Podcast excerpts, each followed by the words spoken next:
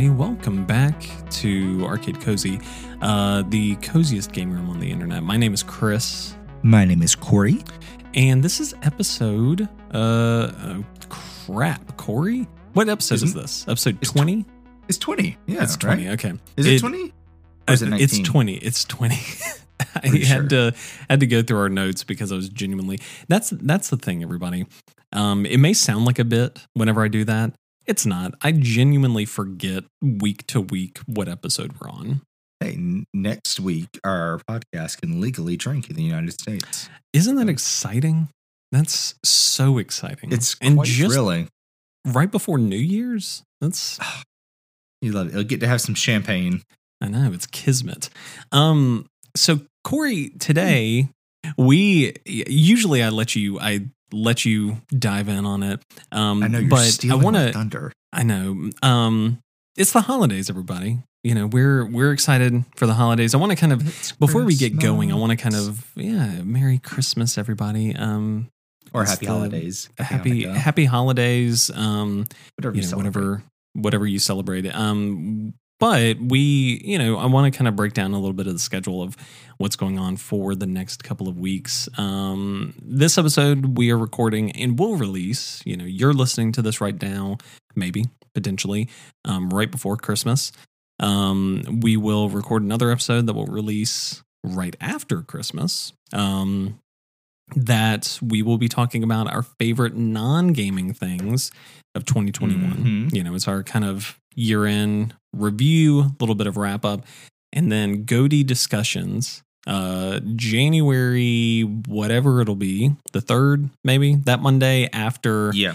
um, New Year's, we will be talking about that. So, everybody, um, we we have a lot of just favorite this, favorite that, a lot of wrap up to do um, Yes. these next couple of weeks, and we want you guys to be here with us because you know we've uh, we haven't been here doing this all year long, but we've uh, we've been we've been doing it for a little while. Yes. Uh, and it's been a lot of fun. We want to take you along with us. But uh, Corey, um, I I left you a little bit of a layup. yes. Um, that way you can you. I'm not stealing all of your thunder, Corey. What are we doing today, though?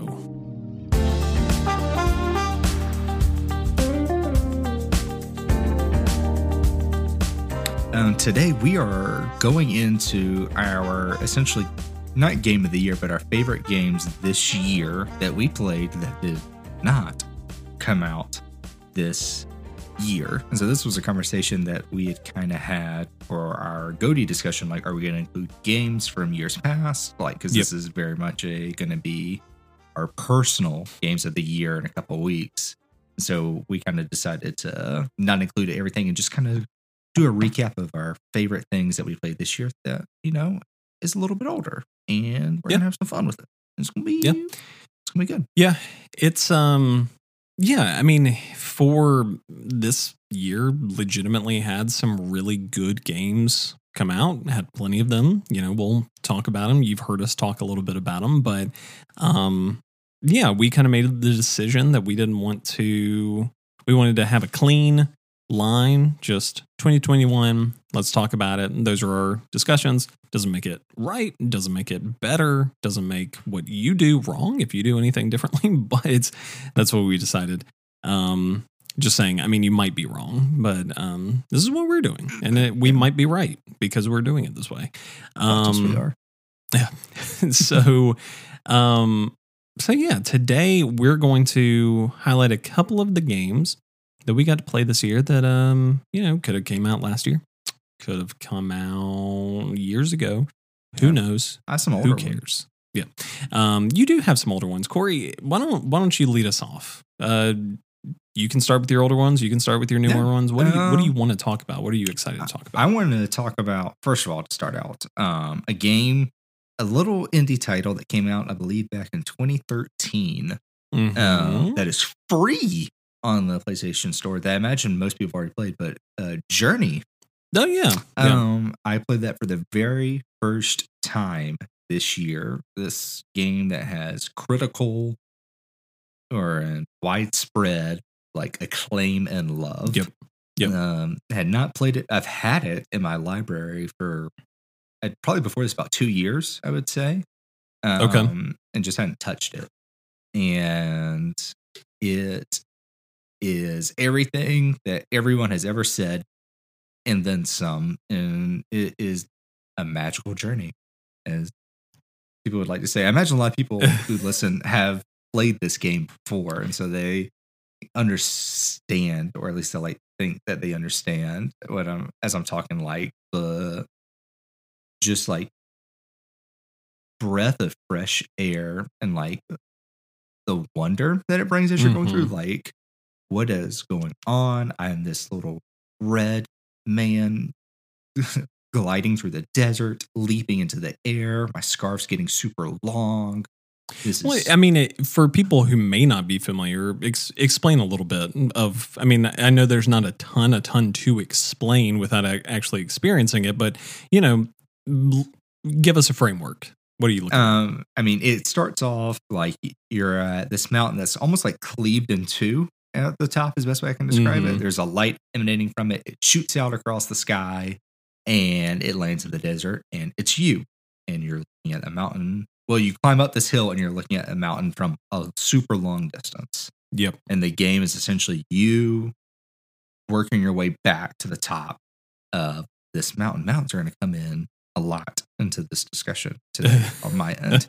Um, but you essentially are there is no combat. Um, there is really only like two or three mechanics throughout the game, and the whole thing not the whole thing, the whole thing in the game is you get into the mount. and there's like these interesting puzzles that you kind of go through throughout, but it's a very just like simple, like flowing motion. You're just like drifting through the sand, sometimes like great speeds going down hills, kind of leaping into the air, catching these little like bits of scarf that make your scarf a lot longer, and that comes into play in a little bit. Yep. Um, and you can essentially do this thing where you can like burst light from your body and it brings the scarves towards you. Um, but kind of throughout there, it gets into some. Well, I really want to speak of like this moment in the game where you're going. Well, two moments. You're going down this hill towards the beginning, and it's like on the side panning, and is your guy just kind of skating down, like as the Yep. sun is setting. Yep. And it is such a peaceful experience especially as you kind of learn early on there are there are enemies but there is no combat but Yep, you are yep. just kind of like experiencing the last moments you don't realize it's all they're the last moments of bliss this game Yeah. in my opinion Yeah. That was um yeah, that that moment, that scene in particular always comes up whenever I think about that because it has like this cello score Yeah, the- like behind in the it background and- it it's perfect Yeah. um yeah, Journey Journey is very much like I I don't feel like I I feel like the older that I get, the more almost kind of like cynical I get about like media and like Yeah. me like something getting me in the feels, quote unquote. Um, I don't feel like things I may be affected by it and it may make me sad, but it doesn't make me cry or it doesn't make me feel a lot of emotion to the point where I'm going to cry. Um, Journey made me close to cry, if not cry. I can't remember. Um, I I played it way back whenever it first did come out. Maybe not right away, but around that time. Um, yeah, I mean, it is a it's for a game that has no dialogue, um, None. and no like no real story aside from like the symbolic nature of the journey quote unquote and just Yeah. everything that's going on in front of you in the score. And you know there's there isn't much there to take in but it's just this very emotional experience. Um and and a very good game. I mean it it, it is very different and very um i think like you said a breath of fresh air and kind of a palate cleanser um sometimes whenever you look at some of the other games that um we can get into or play and i mean even this year i mean 2021 like it's just there's a level of peace in games that we don't often get. I think we're starting to get more of now um where you see a lot more people who are craving like cozier games and games that like really do make you slow down for a second. But for a long time, I mean, back then that was, you know, that that was not the case. So No. Another thing I want to speak on in regards to the game was about halfway through, you get partnered up with another player who's playing Yep. alongside you in the game. Or if there is someone on playing, I don't think it matches you like CPU. It's just another person. right, yeah, Um, and you kind not only kind of you essentially have to work together to make it through some of areas as you both like get your scarves um, which allow you to jump higher and higher every time you have a longer scarf um, to work your way through and then you get to this mountain region and this is another part i want to speak on specifically as it is in the freezing cold the winter winds essentially shorten up your scarf. And Mhm. the only way you can make it up the mountain is by you and this person you're playing with to work together to simultaneously like continue to warm each other up by doing a little like burst of lights Yep. from you as you're both like working through like keeping each other's scarves at the length so you're because if your scarf, gets too short um your person essentially just passes and um you have to start over start the area over i believe Yeah. um but also in this is when enemies kind of pop, pop up and they're kind of flying around like searching for you. They don't kill you they knock you and your partner away you have to like come back together before your scarf gets too short. And it's just like this wonderful moment of like trusting each other a complete stranger to help get you through this like you know blizzard towards the Yeah. end and Yeah. i found that also because i didn't know about this part going into the game and i found on Oh, really? Okay. yeah, yeah, no, and so it was immediate. Like, okay, I, I get what we have to do. And this guy probably had played before. He's working with me. It's just like in tandem, and it was, and it was like, I'm not leaving you behind. You're not leaving me behind. Yeah. And it was a great moment of I have no idea who you are. I've- I don't even remember your gamer tag, but I remember the moment of us working together. Of like, Yeah. The whole experience of it, and it, it's very moving. The whole Yeah. game. I mean, I Yeah. played it in one sitting. It's only like two hours, maybe. hmm Um, and it was a very emotional, emotionally impactful game this year that is like stuck with me for a long time. Um, since because I played this like February, I think, and I still think about it randomly. Um, Okay. And so that is one of my games of the year that didn't come out this year. Came out Yeah. in 2013. Yeah. Um, Yeah. And I highly recommend playing it. It's free. I think on almost every platform it's available on. Uh, check it out. Like two hours, you can do it in a sitting. Uh, Yeah. it's worth it.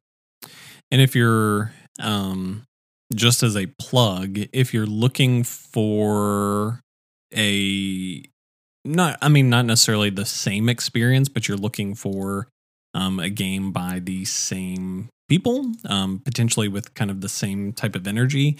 Um they came out with a game, sorry, I'm I am You're good. looking it up. Um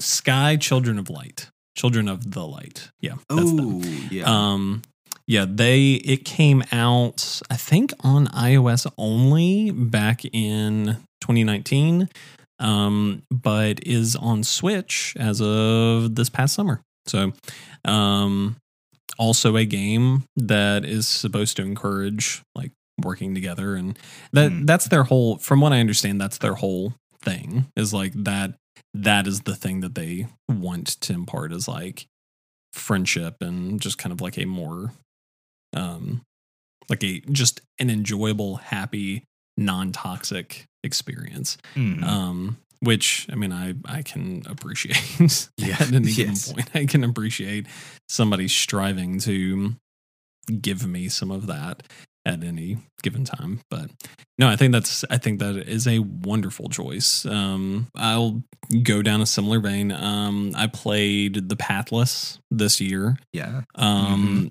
which I spoke a little bit. I, I think I had played it just before or just around when Arcade Cozy began. So um, I'm not, I can't remember quite like how much it came up. Um, but the Pathless is kind of a, it's, it's less pacifist than Journey. There are, um, there aren't enemies in the world. Like the world is pretty absent of that. But you do fight bosses essentially, like large monsters, and you do have some points of conflict, but by and large it is a similar kind of experience where you it's just, you know, this score you're running through the wilderness, you're in this case you're like solving puzzles, you're doing these things, but it's a very it also has a very emotional sort of core to it. Um and it's a it's another I I guess this is this is the way to get me because I I remember s feeling a similar amount of emotion playing it where it was just like it felt you know it was an it it is an open world game in a sense like it doesn't have npcs who are giving you side quests and whatever, but it does have side objectives and side puzzles and, you know, non critical things that you can do. But there's something about it that just felt so like, I don't know, like felt very slow paced, patient, like didn't, it didn't feel like this thing where I even wanted to sprint from place to place. Like I did feel like Yeah. I wanted to take a break and enjoy the stuff around me. And, you know, it was a, honestly, like if I were to, if I were to put a label on it, I would say it's probably like my biggest surprise of the Yeah. year. Um, just because, I mean, I didn't really have many expectations going into the Pathless. And when I, before I started playing it, I kind of just assumed it'd be like, okay, like I'll check this one off and just Yeah. kind of move on. But it was a genuinely, really just, I think, beautiful experience. I think it's something that, um, you know, played incredibly well, was very like moving, very interesting, and also relatively short. I mean, longer than Journey, but probably in the like eight ish hour range, if not shorter. It may have been closer to like six. Um, but yeah, very, very good as well. Um, similar energy, you know. Yeah. Um, Yeah, I think But, that's how you uh, described it to me when we texted about it. So this game I Yeah. want to play. yeah, that and I mean, It's it also to lot. me has some has some Breath of the Wild kind of Yeah. DNA mixed in there. Um, because I'm, I mean, that that's a similar vibe that I got from Breath of the Wild, and a lot of why I really admire it the way that I do is because it is so rooted in like take a step back, Yeah. look around, go go where the journey takes you, basically. Um, and so few open world games are like that now. Um, there's so much urgency to, Mhm. to like get this thing or see this number go up or you know whatever and like having less of that is kind of nice now sometimes It's always um pretty much always a good thing. yeah um so i appreciate it um Okay. what else you got corey Um, another one is um, I talked about it probably very early on uh, in the show, Mhm. um, but it's Hyperlight Drifter. Nice. Um, a early on it, it's it's popped up multiple times i think you, popped up you a really couple enjoyed times. hyperlight drifter yeah I, I do, and um, spoiler, people, I'm playing Death's Door. I'm almost done with Death's Door. I think I'm okay at the final boss. How I've described it Oh, to Chris, oh, and Chris oh. is confirmed. But clap clap clap clap um, Snap, you know, snap, clap. You know, toss my hair. Oh, yeah, toss- yeah, You know, um, uh, Death's gives me huge Hyperlight Drifter vibes, but Mhm. it is. i figured a- i figured it would. It has a similar kind of energy. Yeah, a just incredibly well put together action top down action adventure game where you go very simple. You got four corners to clear out.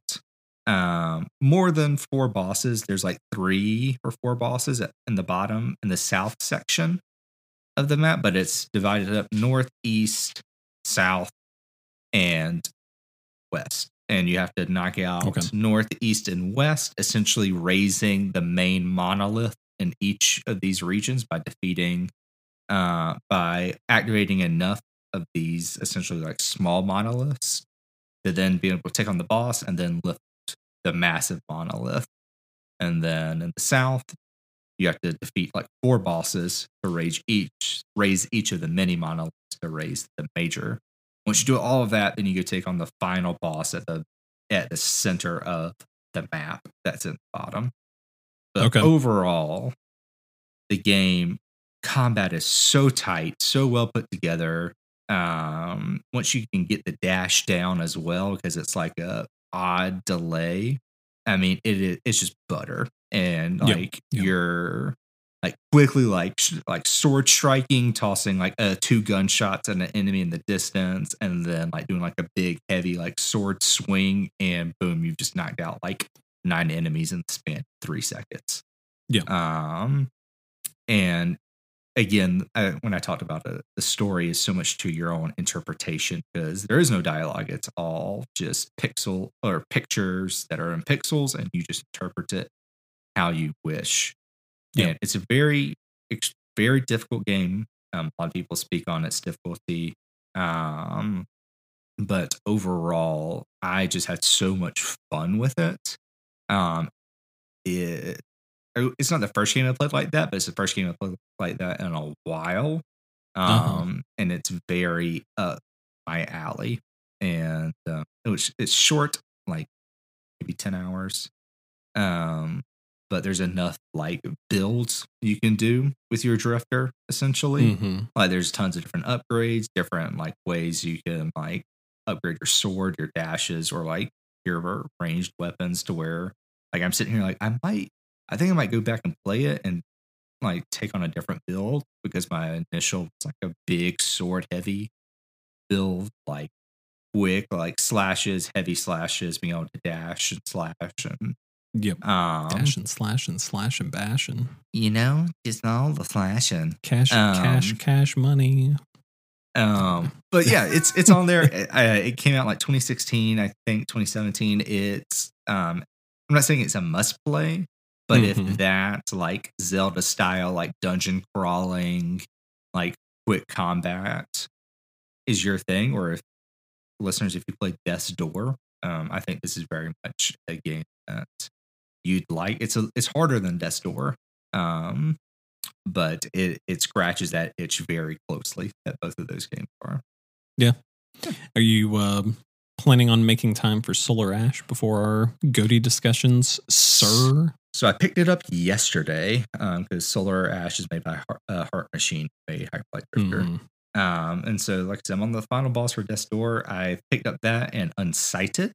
Uh, I picked that up on Switch, and I plan on um, touching down on both of those. Hopefully, before we record Goaty. Both of those games are really short. I think Solar Ash Yeah. clocks in at like seven hours. Um, spoiler alert, listeners if you haven't already. I look I look up game like length time most of the time ahead of time to know what I'm getting myself into. Oh yeah, Um, I I don't think there's anything wrong with that. No, I don't think there is either. But but the reason why I'm throwing these out is because I, I look it up before Yeah. I play. And yeah. Unsighted, I think clocks in at like ten. Um, so I think I can probably get both of those in before we record Goaty. And this week's gonna be a pretty easy week for me. Um, like work wise and kind of leading up to the holiday. So I think I should be able to. Um, Yeah. I have full confidence that I can. Look at you. yeah, I would also- capital G gamer. Yeah, look at you, fancy face. Um, yeah, I would like to also. I know we had a little bit of this discussion pre-show, but I yeah, I've I've heard Unsighted's only like five or six hours. I would also like to make some time for that. I don't know how I'll have time. I don't have the luxury that you do. Um, my boss's um, instructions to me per this week were, um, yeah, you know, if you if you feel like it and stuff's kind of like, you know, not really busy, like feel free take like a half day on Christmas Eve, and you know, Oh, yeah. and like, and the, you know, you're so kind, like that's so that's so wonderful. Meanwhile, Um, people in my office are like, "Got any good Christmas movie recommendations I can watch?" and Yeah. I name it, and then they come to me a couple hours later, like, you know, great movie. And I'm like, Yeah. what? Excuse me? um, but yeah, yeah, uh, there, there's a lot of good stuff. Speaking of good stuff, Corey, um, as I shout at you, Yes. um, relatedly, not to what you were talking about, but but more importantly to what I was talking about Yes, previously. Obvious. Uh, Immortals: Phoenix Rising is another one that I played this year. Um, it- specifically, kind of being not a polar opposite of games like The Pathless and Journey, um, but is very much more kind of akin to the like more hyperactive open world. Um, the thing, though, again, this was a game that I was very surprised by because Mortals Phoenix Rising, if you were not aware, was previously Gods and Monsters. Yeah. Um, whenever it was first kind of shown off, and it was supposed to be like Ubisoft's, um, their Breath of the Wild, like Greek mythology inspired, like their Breath of the Wild. Um, it took this direction, um, and kind of you know took on a lot of Ubisoft energy with you know the traditional like what they do of filling up the world Yeah. with stuff. Um, the pleasant surprise with Immortals Phoenix Rising is that it does legitimately feel more like a Breath of the Wild than you would expect. Like, That's what I heard. Yeah, it it doesn't just feel like oh, this is a more brightly lit Ubisoft game. Like it again does have some of that like emotional explore explorative sort of energy. Like it's um it does kind of take this path where it's like, okay, we have our Far Cries, we have our um Ghost Recons, we you know, we have these like big open world games that like are much grittier and you know, you're taking out posts and you're doing this thing and it, it definitely felt like they were consciously trying to create something that had like some lighter energy and tone. Um it is I think is good for I mean potential I you know you you have different issues with Breath of the Wild than some people. Um but you know some people's issues with Breath of the Wild they like felt like it was the world was empty. They felt Yeah. like um there wasn't enough kind of like targeted stuff to do. And if that's the case, I mean Immortals may be a wonderful option because it has more kind of like targeted tasks. There is a lot more kind of populating the world, um, even in terms of like other NPCs. There are other Mhm. people, um, but you know the the big knocks on it, and I mean, if you read any review about it, like they'll kind of bring up the same thing. The the normally I'm pretty welcome for like humor in games. Like I like games that like Yeah. make fun of themselves or self-referential or whatever. And I don't like it so much in Immortals. Like it, it is pretty cringe and pretty like tough to sit through sometimes just because it is very much trying to lean into like we're telling fart jokes and we're doing this thing and haha we're funny. Like Zeus said fart and you know like that kind of stuff. Like maybe not to that degree. It's not like yeah it's not like South Park humor or anything but it is it definitely feels like it tries very hard to be very funny and isn't often that at all. Um so story wise like at least in tone like not wonderful but um surprisingly has some has some assassin's creed dna in there of like Mhm, trying to yeah. tell trying to like tell some really kind of interesting historical stuff. Like there's i i think there's a lot of interesting stuff related to greek mythology in there um similar to what you might find in Assassin's Creed Odyssey, um, and it has some big kind of Breath of the Wild energy. Like it's um, it's much brighter, much open, much more open, much freer. Um, you can glide, which is a big thing. That's now in open worlds. I think that's a game changer. Um, but yeah, I I was you know some people are. It came out December of last year, so I know some people kind of consider it like oh it could be it's 2021. It's you know, it it could be either. I just kind of put the hard line on it. Um, I respect it. and yeah, and but it was a very very fun game. Um, I was surprised about it. I hope that they keep it going because it, you know, even even with it being a little bit bloated, it's it still felt much less so than modern Far Cry, Assassin's Creed, a lot of those games. Like Yeah. it did feel like they were consciously trying to pull back on that. And I appreciate it. So, Well, since we're on the Legend of Zelda Breath of the Wild conversation, I might as Yeah. well go ahead and put that into my list. oh, look at you. I intentionally didn't put it into our notes as the surprise, but um, Why? Why to would you surprise do you. it? Oh, surprise gosh. you.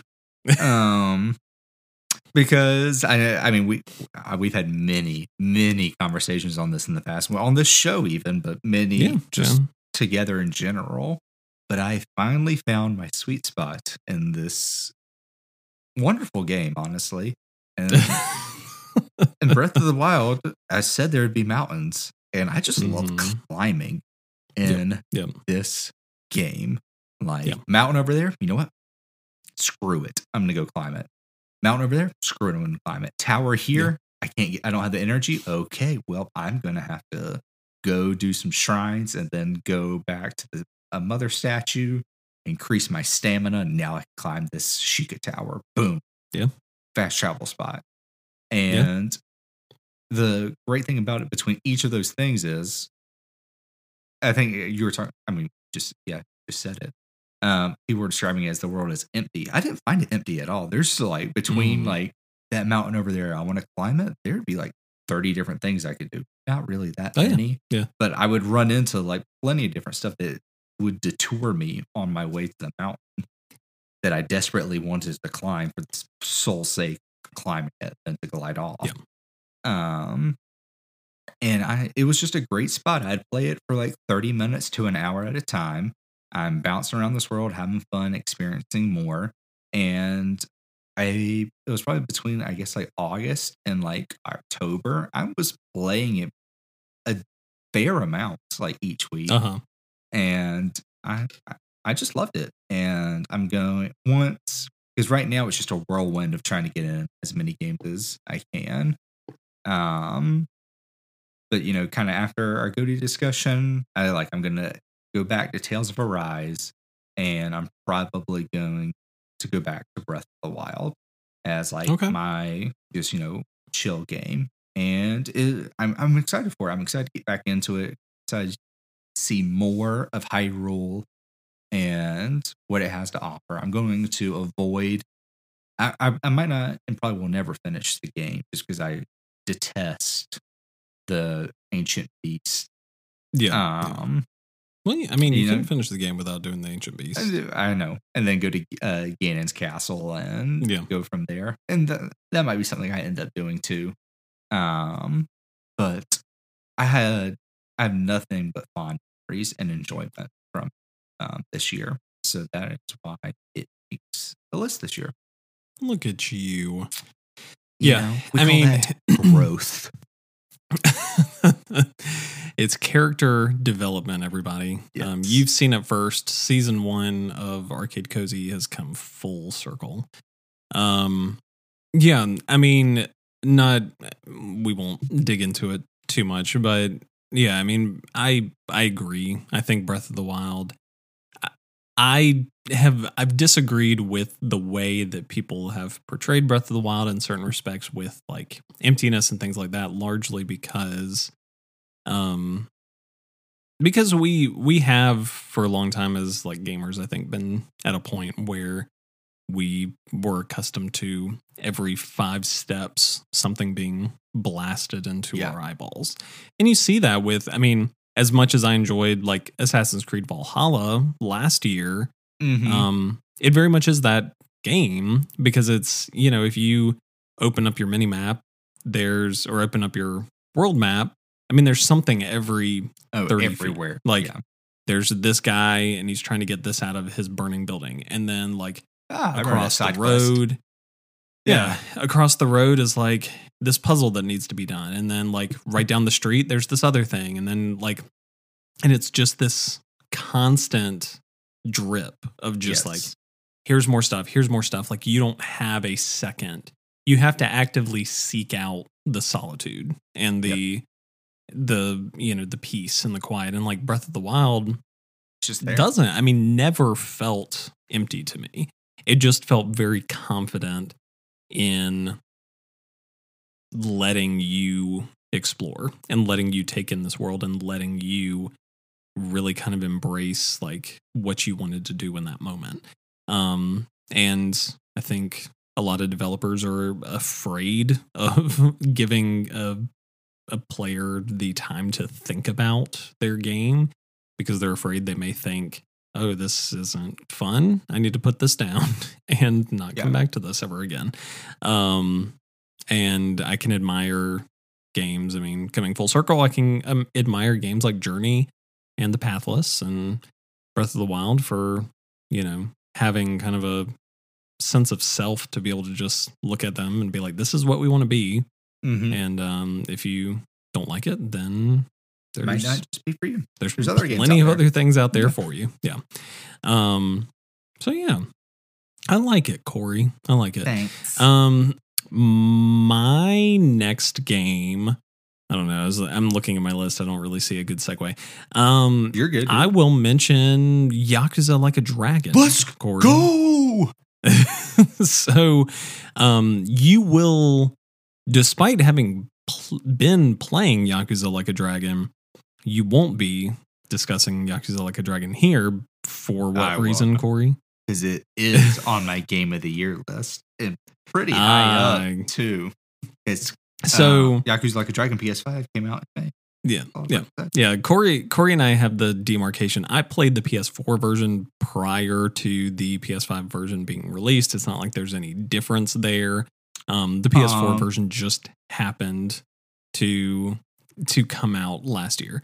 I mean, frame rate, Last things like that. November. But yeah, last November. Um, so, but I did play Yakuza Like a Dragon this year, um, and I was too impatient to wait for the PS5 update. So I played it before it came out, and um, very much enjoyed it.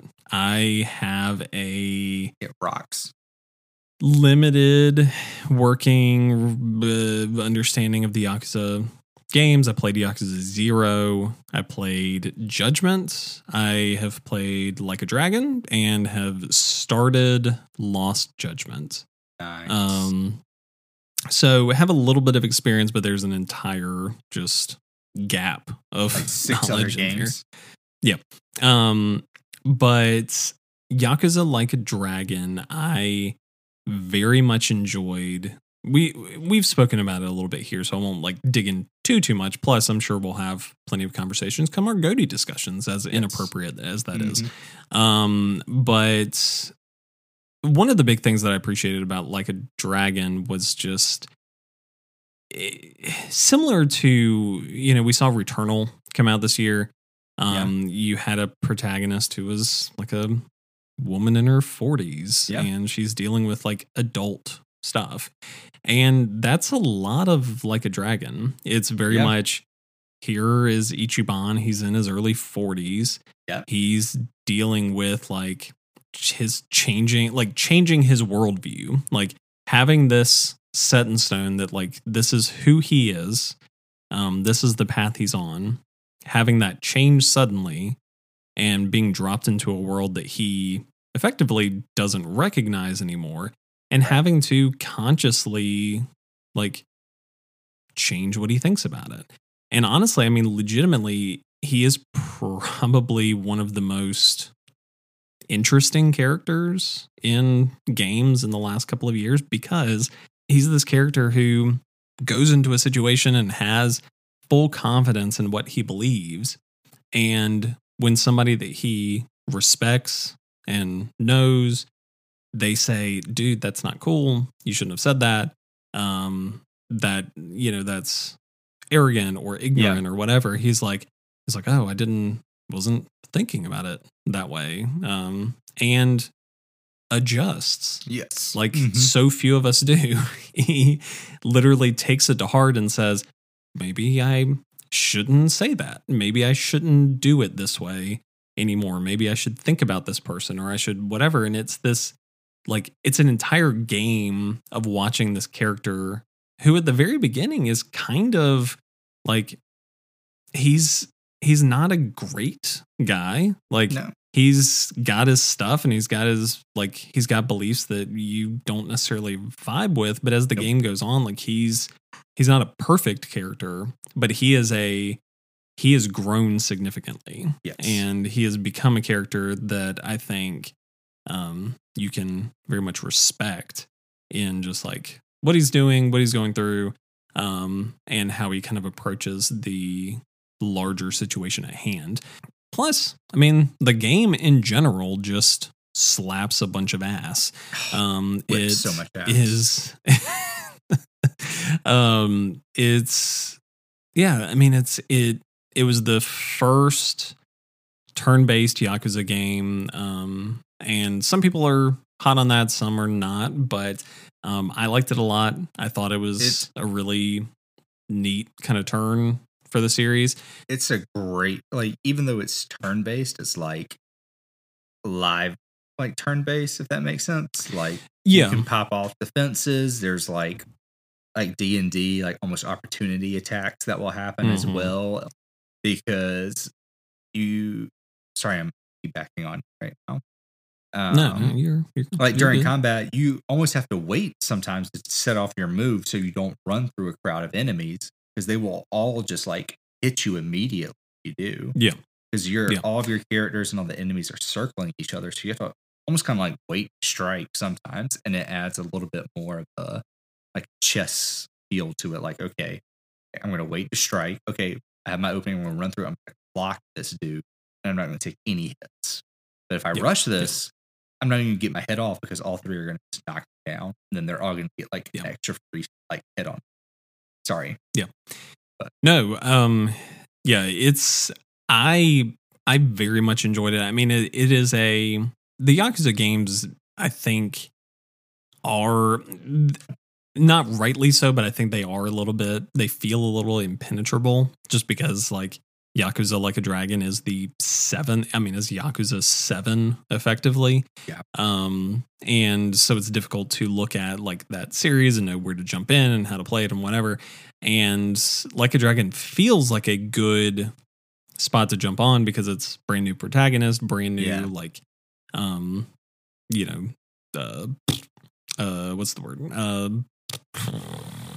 brand new like systems in place, Oh, yeah. brand new like you know, it feels like a different game, just kind of set in the same world.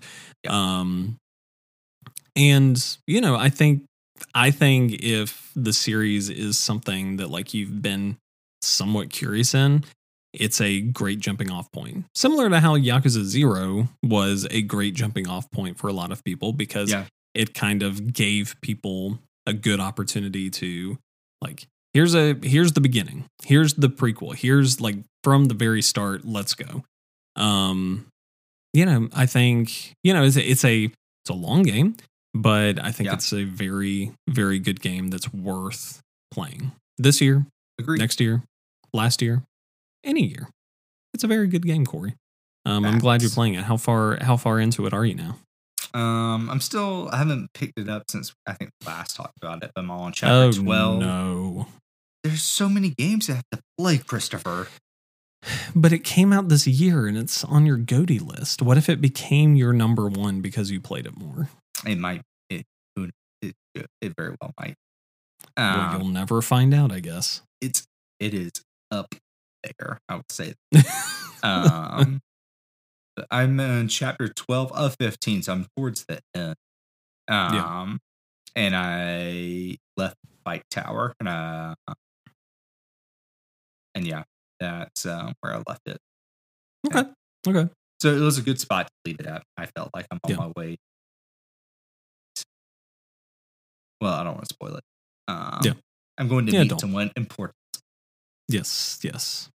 Um. But what do you, what what else have you been playing that's not from this year, Corey? Despite Yakuza Like a Dragon being from this year, last year. Uh, Ah, shit! I year. said the wrong thing. this year. Good. Um, uh, another game I played this year, um, another in your fields game, um, Gris, um, Mm-hmm. or I believe Spanish for Greek. Um, An incredibly, again, Is impactful. it Spanish for grief? I thought it was Spanish for gray.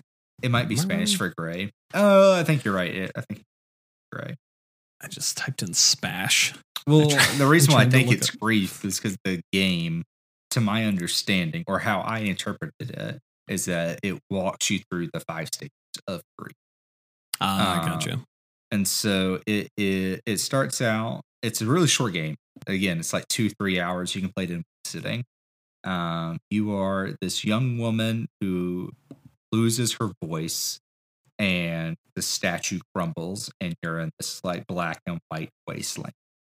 And to, again, my interpretation of the game, it um, takes you through the five stages of grief throughout the game with this woman.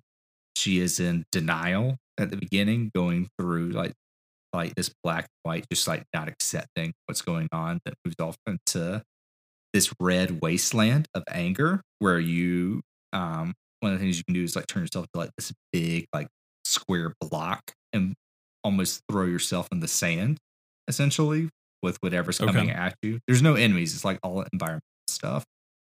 Um, I say that. Uh, I always say that there is always. Um, but and then you're just turning yourself into a block, like heavy wind coming to try and knock you down, block, like feet in the sand. It's just like this anger attitude. And Okay. eventually, like you're working your way through puzzles, and you move on to this forest, and you're like working with the denizens of the forest, like working with them, bargaining with them, um, to help you like solve some of these puzzles. So you're in the bargaining stage of it. And then you move and fall into the water, and it's like really dark, very like closed off, in tight area as like you're finding puzzles and you're swimming and you're eventually chased by like this giant eel monster towards the end, which is like the whole stage of depression, grief. And it's like Okay. it's all consuming. Like you don't know which way's up, which way's down, uh, your left or your right. And it's just like this frantic like race to get away from this like giant sea monster Okay.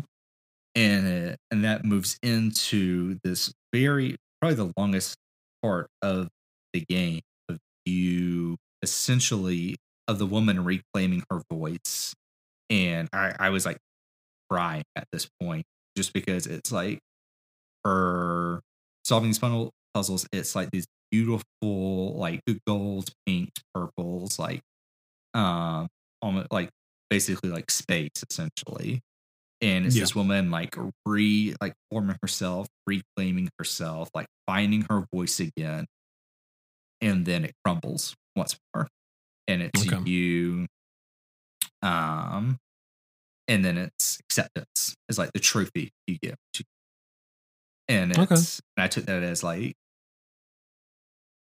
when you go through these incredibly like like you know tragic moments in life and you slowly rebuild yourself there's always gonna be moments where like it comes rumbling down again. There's only times where Mhm. you feel that pain that sadness. But you know how to lift yourself back up again. You've like rebuilt yourself. You've found that love that meaning again. And in the game once you that you rise back up and the game ends with you it's this statue it's herself it's she's looking at the reflection of herself at the end she's held up to she sees herself with all the cracks all the imperfections and like sings at the top of her lungs it's just like this moment Okay. of like absolute Wow. out of her and it was so just like i'm just like my wife had gone off to work it's like 10 p.m at night and i just like set the controller and i'm like i am feeling lots of things and not okay. yeah i am not okay um me just describing that doesn't even do like the justice it deserves, in my opinion. It is. Yeah. If it wasn't, if this game came out this year, it probably would be my game of the year kind of a thing. Okay. The only thing that is knocking it off from this whole thing is a game I've talked about before, but I'm going to talk about in a little bit. Uh, but it is it was almost number one.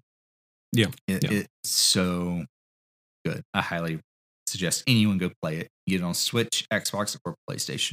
I- Uh, and I've only it- ever heard really good things It- about Gree, Greece, Gris, Gree. Um, not sure. I, I didn't take Yeah. Spanish. I apologize. Um, I'm not Uh, sure. yeah, it's yeah, it, it has a very soft spot in my heart. Yeah. Um, you should play it. Everyone. I love it. Yeah, I I would like to. Um, yeah, my um, I my next one does not have the same emotional resonance. Sorry, but no, I'll do no, my we can move on. Um, the um, another big one that I played this year was Disco Elysium. um, yes. Came out. Um, I started it. which. Yeah, um, yeah, you did, Corey. You did. I liked it a lot yeah, Disco Elysium came out a couple of years ago. Now, technically, the final cut, I think, is what it was called, came out this year. um, this year. It um, came to consoles for the first Yeah. time. That's where I played it. Um, and Disco Elysium, if you're unaware, is kind of it's like isometric style, kind of pulled back camera, very like painterly, um, fictional world. Um, you know, it it's has a lot of elements of like um post industrial revolution, but also like fantasy and very much Yeah. kind of has kind of the has kind of the world aesthetic and vibe of like a dishonored or something, you know, like this gaslight fantasy kind of gas lamp. Gaslight's a different thing. Um, like a gas lamp fantasy type thing.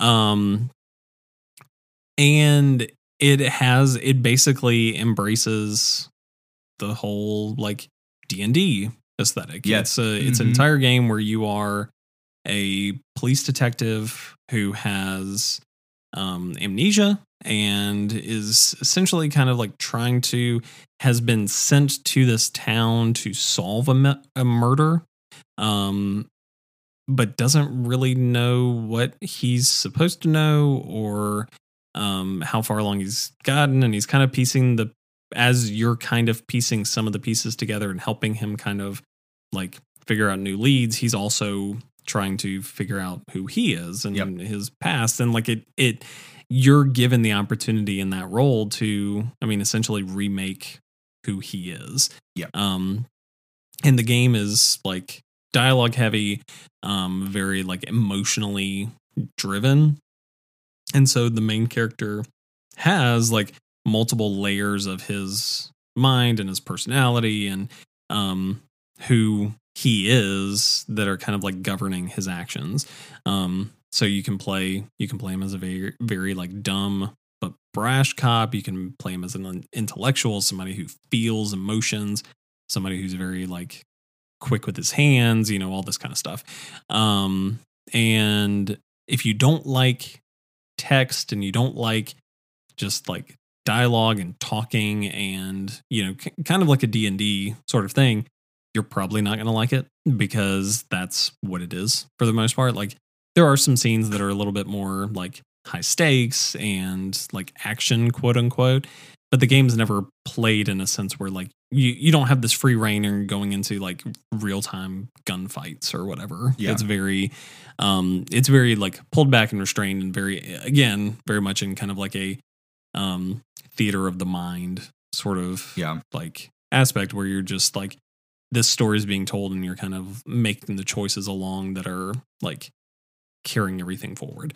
Um but I was I mean I was very into the world. I was very into the characters. Yeah. I was very into like what was happening in this story. Like um because like the murder the murder has some interesting things, but by and large like it is such a rich world and like understanding what is going on in this like essentially a slum compared to some like the more um like affluent neighborhoods compared to like you know you're working with a cop from another precinct. So even like you're even though you're in the same line of work like you have different like opinions and upbringings and different like outlooks on things and so that's very like impactful and i don't know it was a game like it was a game that felt very rewarding to somebody who just like really wants to soak in a fully realized world Yeah. like which i mean makes sense because the game is based on a world that a dm of a you know Yeah. kind of alternate d&d um thing created. Like i mean it, it's it's their world. It's something that they created. Um so is very thought out and We very you know yeah it's it's it's has a lot of thought and time that's been put into it to make it a fully realized fantasy fantastical um you know alternate history historical world. Um yeah i loved it to death. I don't know i don't know i would like to go back and play it again. It may be a little while just because you know it is long-ish and you i think you have to be in that mood. Like you can't like you kind of like narrative games you know you have to be You're in in the, the, mood haul. to yeah you have to be in the mood to want to read and listen and not really play so much um so but yeah i mean if if that's your vibe that's your jam um i don't think you can get many better games than disco elysium i think it is a good one Nice. Yeah, Yeah, I need I like to. it. I played. I got out of the like starting area. And I really enjoyed it. Um, gosh, something came out, and I'm like, you know, it's time to play that. Um, what happened for me? Yeah. but um, okay it's definitely something I need. Or Yeah. not that I need to go back to something I will go back to because you raised Right. it to the moon back. it- yeah, it's. I think it's worth it. Um, it only gets better. And uh, Kim Kitsuragi is a wonderful character, and I Yeah. love him to death. Yeah, nice. Um, I have two more. If you'll let me go ahead and knock one of them out and uh, go into the other one. sure, Cool, cool. sure. Um, so one is a, a multiplayer game that I've played a fair amount this year. Um, and so I really only play two multiplayer games: FIFA and play Pro Clubs with friends, and this other one, uh, Fall Guys. It came out last year, and it is Yep. this battle royale like racing uh, obstacle course, like wacky like team game game. Um, and just Team game game. yeah, it's just one of those games. I, I went platinumed it this year. It's a very difficult platinum, but a f- extremely fun one because it. Um, one of my friends, how he described it, and uh, I know he he listens uh, to the show, but he described it as like it's one of the only games that I play where the how you platinum is like fully dependent on a lot of cooperative multiplayer. Yep. Like it's a Yep. fully multiplayer platinum and uh, moving a- away from the trophy side. It's just a fun game. It is nothing but chaos, wackiness, craziness, and playing with friends is so fun because everyone's doing something different and it's so and it is affecting how each race or game or obstacle course is going to pan out and it's hilarious and just also fun um, and it's a great, great uh, game, a great twist to the battle royale genre. And I played it a good amount this year, and um, yeah, I I love it a lot. It's good. Yeah. it's real. Yeah, I did not play nearly as much Fall Guys as you did, um, but I played it a fair amount whenever it first came out, um, and that was, I mean, that was my biggest takeaway from it was I, you know, battle royales at that point were finding their footing and really kind of starting to take off a little bit more Mhm. and they just felt and feel so hyper competitive Yes. um to where it's just like everything has to be perfect and there's so much pressure to perform super well not just i mean not from other people necessarily even just from yourself because it's like oh i die and then it's it's over. Yeah. like that's that's it.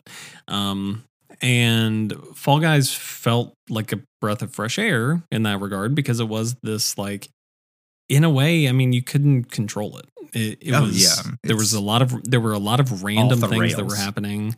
Right. Like skill came into it but kind some of it was just luck right i mean there was a lot of luck it was a lot of just like bonkers not so crazy and like it did kind of feel like this thing where you could like you to play the game you had to just let go Yeah. you had to just be like okay i'm here for the ride if i win great. cool if i don't then I'm probably Yeah. taking someone with me, and that's just as fun.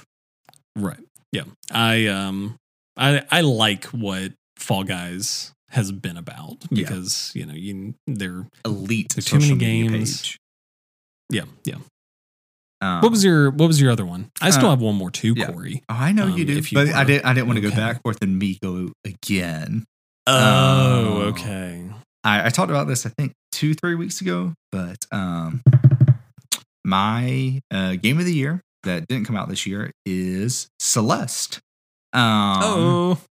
the game where you climb Mount Celeste. You are this young girl, Madeline, who is uh, struggling with anxiety and Mhm. depression, and it's her conquering her inner or not inner demon, her evil Madeline, who shows up throughout the mountain to constantly like berate you, constantly try to tear you down, chase you throughout different like sections of the mountain, trying to essentially stop you from like accomplishing this goal um, that you've set for yourself.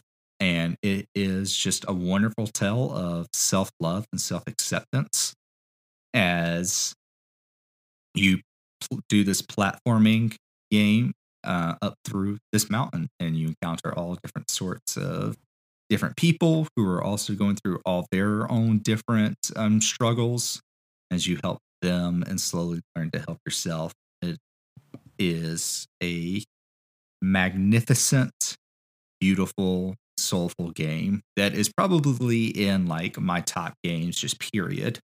Um, Okay. with the impact it's left. And like the longer, the farther away I've been from it, the more similar to kind of Gris, the more I've just thought about it and thought about the time when I was playing it, thought about the how it has affected me and affected my own journey of like self love, self acceptance, and over especially this past year. And it is a ma- magnificent, magnificent game Yeah. that is very tough, but has great accessibility features to make it easy.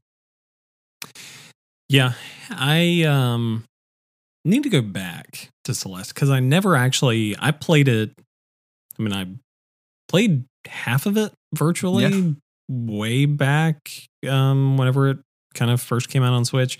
Um and at the time, um, you know, I was kind of writing up game of the year thoughts and stuff like that and it was on there because it was like very impactful and very like the music was very good Soundtrack gameplay was very good like yeah. Banging. as a side note um for anybody unaware like celeste gets a lot of love based on its soundtrack. If you want to play a game from this year that was also composed by celeste composer um play chicory.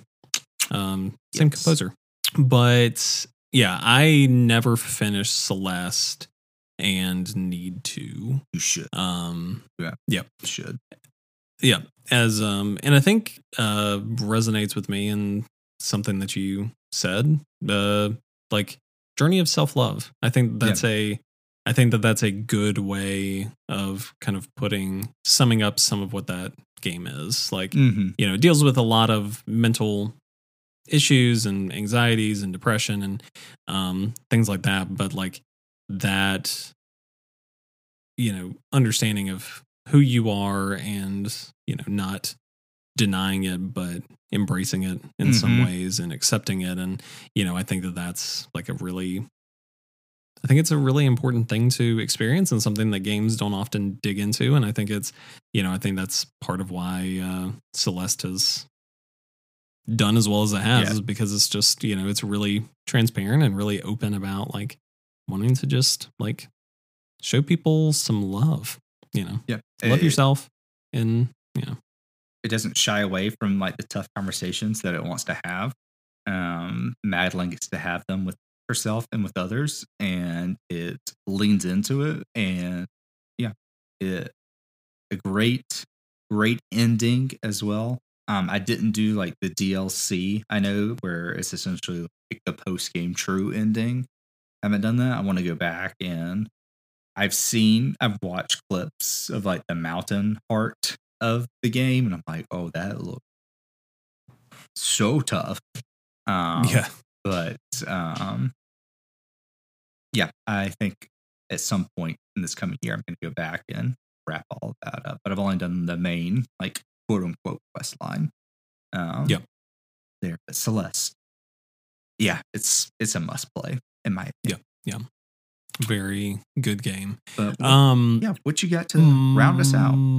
Yeah, my last one, um, actually, you know, somewhat kind of lands. I, you know, combination tied ish with Yakuza Like a Dragon for like my number one non 2021 game that I played this year. Um, Return of the Obra Dinn. Um, game by Lucas Pope. Um, came out originally 2018, That 2019 sounds ish. right. Um, but it is, if you're f- unfamiliar, it has a very like old, like think 3D Game Boy graphics. Like Yeah. think the think the the color palette and kind of look of old Game Boy games, but then make them kind of like a 3D. Like it- it's supposed to be inspired by like old um like Mac games and you know Yeah. stuff like that. Um but in the game you are a you're an insurance inspector um and you're tasked with um inspecting a ship that had disappeared years prior reappeared on the shore and no one on board is alive um and so your job is to figure out what happened and essentially kind of like appraise the the lives of the people on board like figure out what went on and the game like it's funny because so i mean there there are 60 people that you're supposed to Oof. identify like to they all have names they all have like jobs they all like they're and that's the thing is like when the game first starts like stuff is very scattered. You're getting stuff in pieces. You're seeing Yeah. things out of time. So you're not seeing the story from start to finish. You're seeing like the very last thing and then you're seeing like a middle thing and then like a later thing and then the first thing and then like all this kind of stuff bouncing around. And some of the stuff presents very obviously. Like you see this guy said his name and then shot this guy Yeah. who also said his name and so like you can piece those things together but then like there are legitimately some characters in there who are not the focus of any of these memories that you're looking at Yeah. that you're just having to piece together. You're having to just like, oh yeah, in this memory, I saw that guy and he vaguely mentioned that he was the brother of this guy and like he was rowing this boat and I saw him get pulled overboard by like a mermaid and like that What? must be that guy. Yeah. I mean, it's it, it gets into like spooky territory Yeah. because like you know it, it ends up like they unleash an evil and they're getting you know kind of they're getting attacked Casual. by like yeah um but it is a thing where like once i mean legitimately once i had watched all of the memories and i'd kind of like i had seen everything that i could i mean i maybe had like a third of the people figured out Oh wow. and you have to go i mean Like you can complete it at any time. You can just say, okay, I'm done. That's all I got. Um, you're not forced to figure everything out, but to like, you know, that's the point. Yeah. I mean, there's not a whole lot.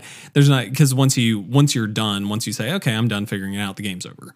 Um, but I am very um, you know, I grew up. My mom loved like logic puzzles where it Yeah. was it was this thing where you had to figure out, okay, who you know, five friends left this store with this item and were Yeah. wearing this color shirt, and you have to figure out like um, based on like a couple of clues. And, you know, I really enjoyed those. I enjoyed doing those. I wouldn't say that I'm like particularly great at them, but I enjoy them. And this game is basically one of those. Like Yeah. it's just a big logic puzzle. Um, and it's short, you know, it's a few hours, but it is so if if I if I can find a puzzle game that really just like resonates with me in a strong way where it's just like okay i have to sit here i have to think about this like i really have to zone in and it's you know and i feel i feel really rewarded for figuring these things out then i will eat it up all day Yeah. long. Um did that with portal did that with the witness. Um return of the dinn is like same vibe same energy just you know all puzzle that's not what you like you're not gonna like it but i loved it thought it was delightful. Um, played it while sick with COVID, um, and um, you know was was a fun time. I I really really recommend it. Um, yeah, even now, like I was thinking about it. Like I played it earlier this year. I platinumed it, and Ooh. hence like figured out all sixty of the Ow, people. ow. Um, if I went and played it now, I don't even. I feel like it would almost be like playing a brand new game. Again, Yeah. I can't remember most of how I figured out some of those people. I mean, you kind of Um, gorged so- yourself on it from what I remember as well. Yeah, yeah. It was like I said, it was in a COVID stupor. Yeah. So who knows? I think those memories are gone from my head. Eh. Um, but All the more reason to replay. Yeah, he and you know as a as an aside um lucas pope um he also made a game called papers please um which i've heard really good things about as well Yeah. but i've never played um he has Yes. a new game coming out exclusively for the playdate um when that Okay. releases um and was part of why i ordered a playdate whenever they were Yeah. um the because I having played this and knowing that he was coming out with a game exclusively for that, I was like, no brainer. Gotta get it. Gotta play this. Um so so yeah, it's a it's a big deal. I like it a lot. nice. Yeah. There we Well, have it. Corey, um yeah. You you have anything else or do you, No, any more surprises you no, want to no more surprises. That's it. That's all. That's Yeah, all yeah, six. We're going to take a small break, but when we come back, we're going to wrap things up here. We will uh, see you guys in just a moment. All right. And we're back, everybody. Um, Corey, what have you been playing? What are you? Um, What's going on I with you right now? I spoke about it a little bit before, uh, but I'm playing Death's Door right now. I am at Yes. the end of the game, to my understanding.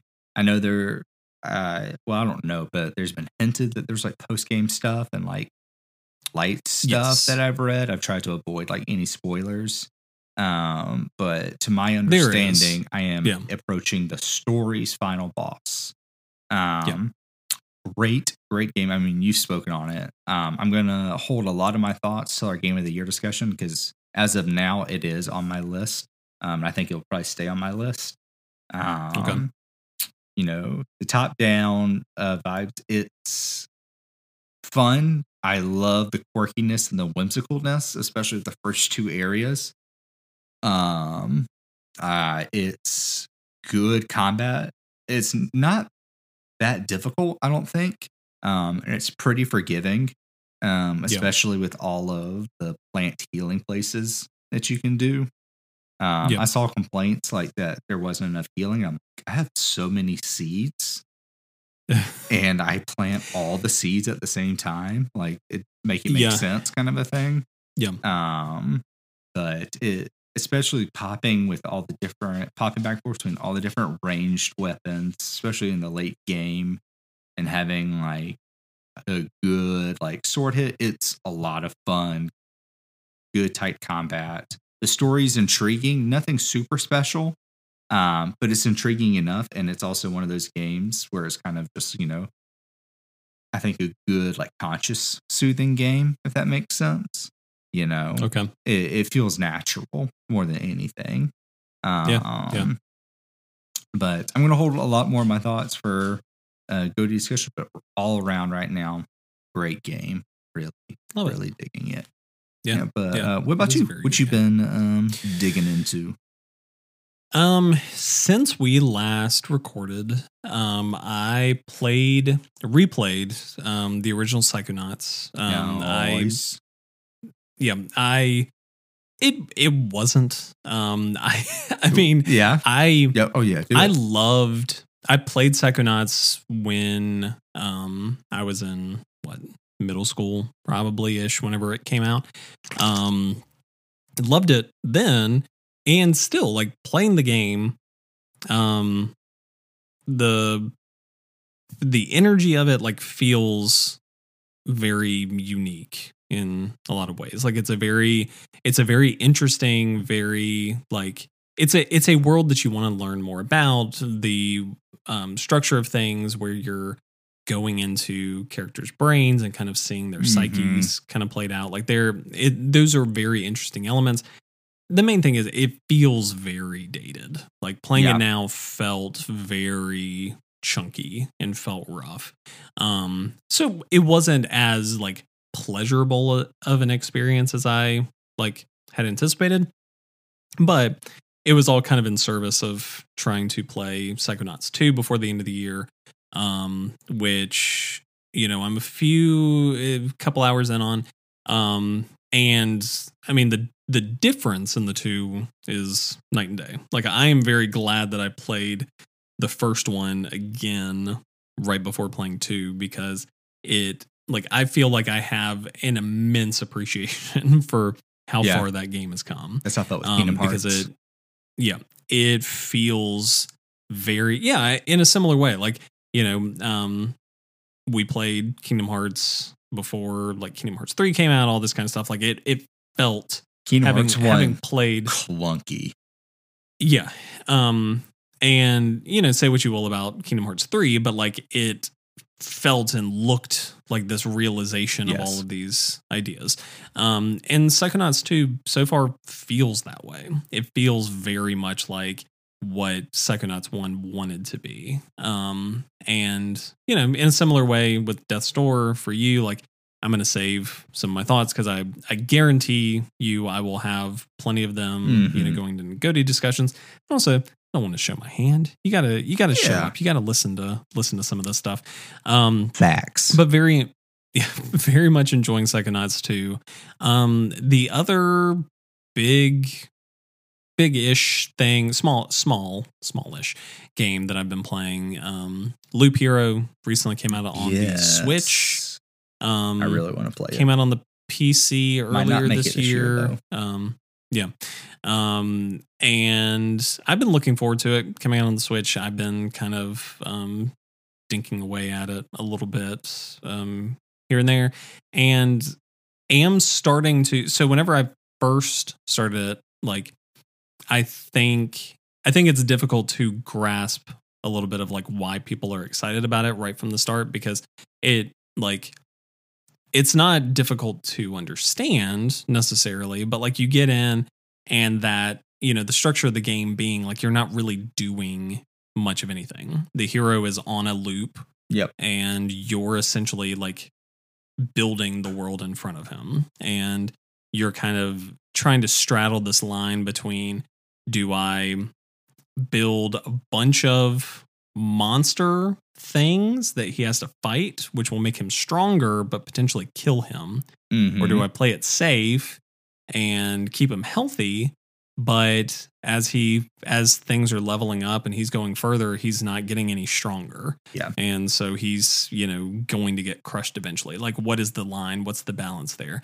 Um and at the beginning it doesn't feel like you really have much autonomy in that because you're just kind of given these set cards. There are Mhm. not a ton of ways. There are a couple of ways to you know combine them or have them you know react with each other whatever um but it doesn't really feel like there's a whole lot you can really like push and pull with Yeah. um but after a f- couple of runs like you start unlocking like after you finish a run you go back to your camp essentially and you're there are other people and you can unlock like new buildings that allow you to have like new cards or have new things show up in the game um, that then do take like you're only allotted a certain number of like modifiers Okay. so you have to take some out so you know if you have if you want to take a cemetery with you that like gives you this resource but also like summons skeletons then you might have to remove the like the grove that has like wolves in it and the you know that Yeah. kind of stuff. Like you have to kind of choose your battles and choose what you want to bring and what you don't. Um and i think i'm starting to get into some of the stuff where i'm like okay i i'm trying to build it around like what i feel like i can find more success in how i can like make my guy stronger to find more success.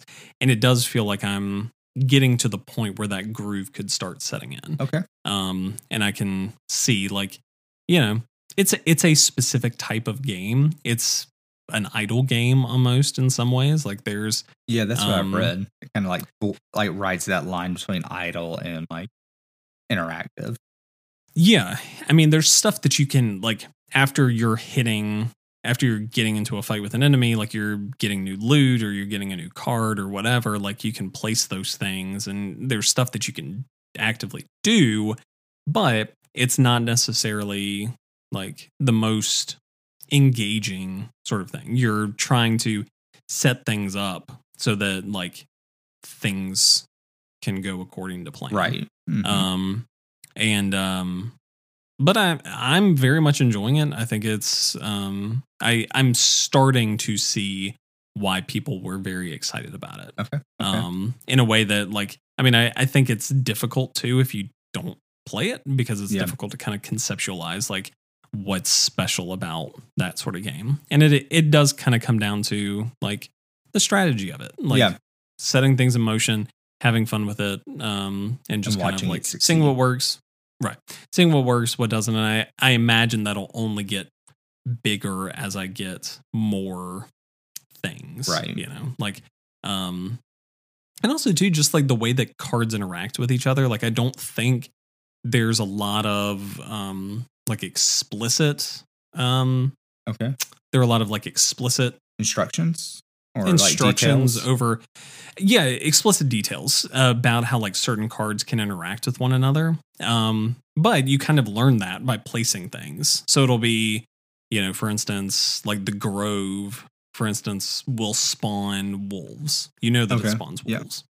Um you can get a card that's like a blood grove i think is called that can only be placed next to groves and it'll grant you a bonus and it'll kill any enemy um under 15% health. Oh. So I mean it's a big bonus. yeah. Um but you can get cards that remove old cards. And if you choose to remove a grove while a blood grove is on it, the blood grove becomes a hungry grove because it can't feed on the grove. Right. And so now, if you land on that space and you're fighting somebody, the Hungry Grove will attack you instead. oh, Um, and so you're being penalized for that choice. right. But the trade off is that now it will kill any enemies below 20% health. So it's a 5% boost, right. but you're also taking risk. And so, like, cards work together in Mhm. certain ways where like you don't necessarily it's not obvious you just kind of you're kind of having to to, experiment, experiment. in some Mhm. ways yeah and in ways that aren't like i mean they're they're if you think about them like obviously the grove that's feeding on this other grove if you take it away it's gonna like Yeah. it's to become hungry. Like, you know, that kind of stuff. Like it's, it's not like it's out of left field, but, um, you know, it, it takes a little bit of thinking. And I think there's a little bit of like reward that comes in and being like, oh, I didn't even think of that. Like, who knew? Yeah. That's, that's awesome. Like, let me, let me try this out. Let me whatever. And, um, yeah, I'm enjoying it. I think it's perfect for the Switch. Um, Yeah. I couldn't, I'll pick up the Switch. personally probably couldn't imagine playing it on a PC because it just seems like a game that's suited for the Switch. So playing on the Switch, having something playing in the background, like on TV, and just absolutely. working back and forth. Yeah, I'm excited to jump to it. Probably, who knows next year, but sometime next Yeah, year. yeah. This time next year we'll be talking Maybe. about uh Loop Heroes, our favorite non gaming related or our favorite non non non 2022 game that didn't come out in 20 I don't know. Who, something who like even that. knows? anymore? Yeah, it'll be it'll be something Um, like that. but Corey, do you have anything else for us today? I think no, that that's it for me. No extra Is that it? bits for me. Yeah, yeah, yeah. We're uh we're running a little long. We can we can we can cut the bits today. No Corey. bits this week. Um, Considering next yeah, week no is nothing week. But bits. yeah, next yeah because next week is nothing but bits. Um, that that'll be the title of the episode. I love it. Episode twenty one. Our Nothing but bits. nothing but the bits. Um, but Corey, in the meantime, you know, we're leading up till Christmas. Um, we're, Holiday season. Uh, yeah, where where can people find you if they want to see all of your holiday content? And um, Yeah. To see the holiday content, you're going to follow me on Instagram at hash slinging thrasher as a pun to the hash slinging um, slasher from SpongeBob. Um, Yes, yes. and or on Twitter at stay thrashy, but more importantly, follow us at um, on Twitter at arcade underscore cozy. Where can Yes, sir. our You peeps can- find you on the internet, Christopher? you can also find Arcade Cozy at Arcade Cozy on Instagram. Um, again, you know, we're we're figuring it out. We're It's getting there. there. Social media is tough. Um, but you can find me there. personally. Yeah, you can find me personally at Swissmonjo on Twitter, and most importantly, um, where I am most active at Four Point Pixel on Instagram. Um, Corey, we are working our way through the end of the year. Two we're we're getting this stuff done. Yeah, we got we have two more episodes of the year, culminating in the big show, the Goaty discussions. I'm excited. I hope our audience are excited. We want to um, share with us also too, and I forget to say it sometimes. Um, arcadecozy at gmail.com. You can email Yes. us Yeah, yeah, thoughts, yeah. uh, praise, criticisms. Um, but if you have, you know, if you have some favorite games from 2021, uh, tweet at us, email us, do something at us, and Mhm. uh, we'll receive it. I'm sure. And um, you know, positively, maybe, maybe not. I don't know. Um, can't promise anything. Um, Something will happen. but Like, So rate, we will re- and review at on Apple Podcast um, as well. Any feedback and um, praise is always welcome, or criticism, either or. Um, yeah, absolutely. yeah, I think it's coming to Spotify But- soon as well. So Yeah, I did hear that that you can now rate on Spotify or should be able to in the Yeah. near future, which will be cool, I guess. yeah, I Um, guess but uh, yeah, Corey, So, um, um, that is a show. that is a show. Um, that is uh, that's arcade cozy for you. Um, the you know, I feel like I I've I've pulled our tagline. Life is hectic. Um, why should your hobbies be too? From the start, maybe I should just put it at the end. You know, nice, nice little, yeah. nice little tag. You know, my name's Chris. This is Corey. Uh, this has been Arcade Cozy. Life is hectic. Uh, why should your hobbies be too? You know, like that, that kind of thing. I, like, I, go out I with like that. it. I like that a Yeah. lot. Yeah. I mean, Let's we we that. need something. Let's roll with the, that at the, end. of our shows. Yeah, the end of our shows are basically just us rambling anyway. So, um, yeah, that So- that'll be our new. If I need you to shut up, I'll just say No, our tagline. Just do the line. Do the you. line. So, yeah, yeah. Life is hectic. Why should your hobbies be too? Bye bye, everybody. Bye See you bye. next week. Love y'all.